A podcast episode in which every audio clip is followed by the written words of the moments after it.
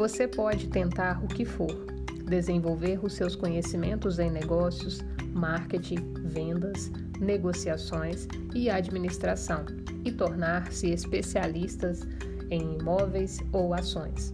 Essas são ótimas ferramentas, mas no fim, se a sua caixa de ferramentas internas não for o grande e forte o suficiente para ajudá-lo a ganhar e conservar quantidades substanciais de dinheiro, todas as ferramentas do mundo lhe serão inúteis.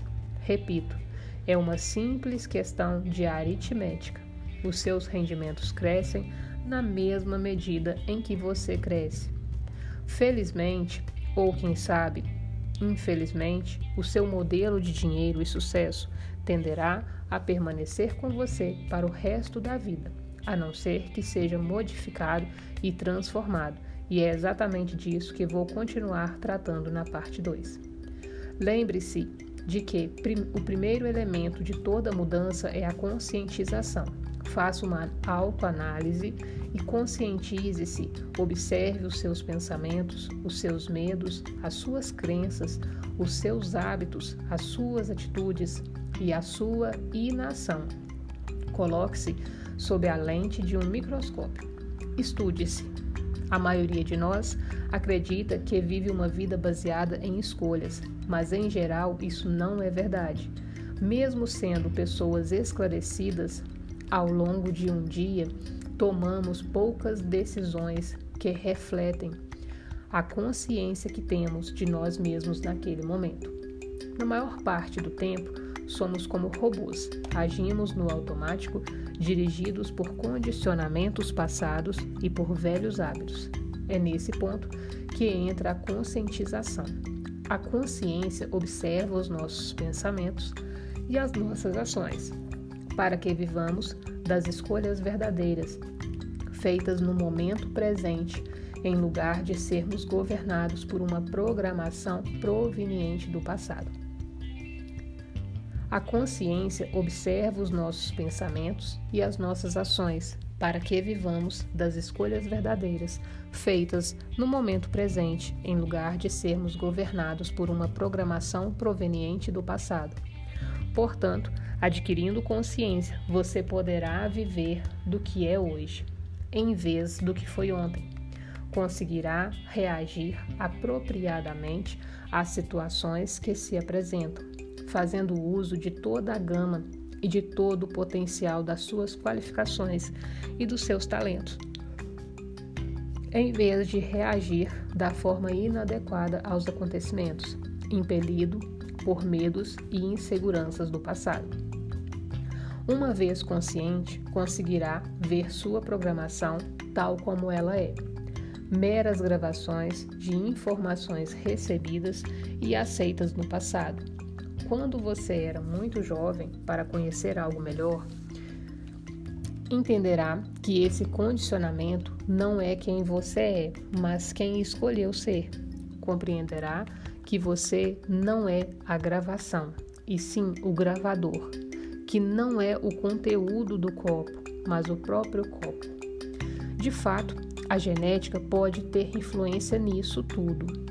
E é claro, os aspectos espirituais também desempenham seu papel.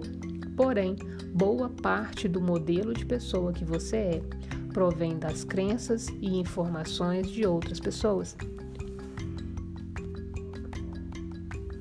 Como já disse, as crenças não são necessariamente verdadeiras, nem falsas, nem certas, nem erradas, mas seja ou não válidas, elas são opiniões que foram transmitidas repetidamente e depois passadas de geração em geração até chegarem a você.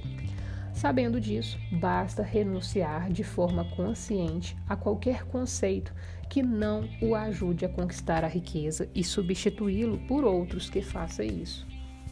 Como disse o meu amigo e escritor Robert Allen num dos seus seminários, nenhum pensamento mora de graça na cabeça de ninguém.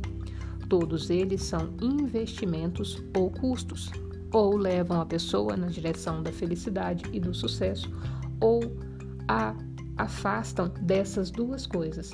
ou a fortalece ou a enfraquece. Por isso é indispensável que você escolha sabiamente os seus pensamentos e as suas crenças.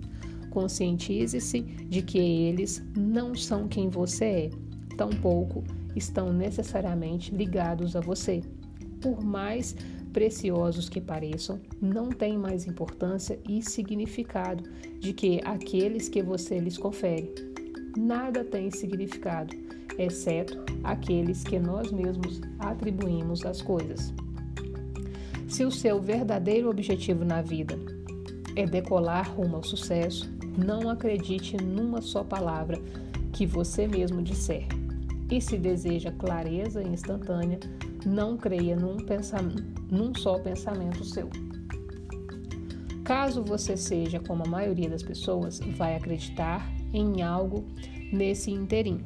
Portanto, pode perfeitamente adotar para si mesmo crenças positivas enriquecedoras. Lembre-se: pensamentos conduzem a sentimentos, que conduzem a ações, que conduzem a resultados. Você pode optar por pensar e agir como as pessoas ricas e, desse modo, conquistar resultados semelhantes aos que elas alcançam.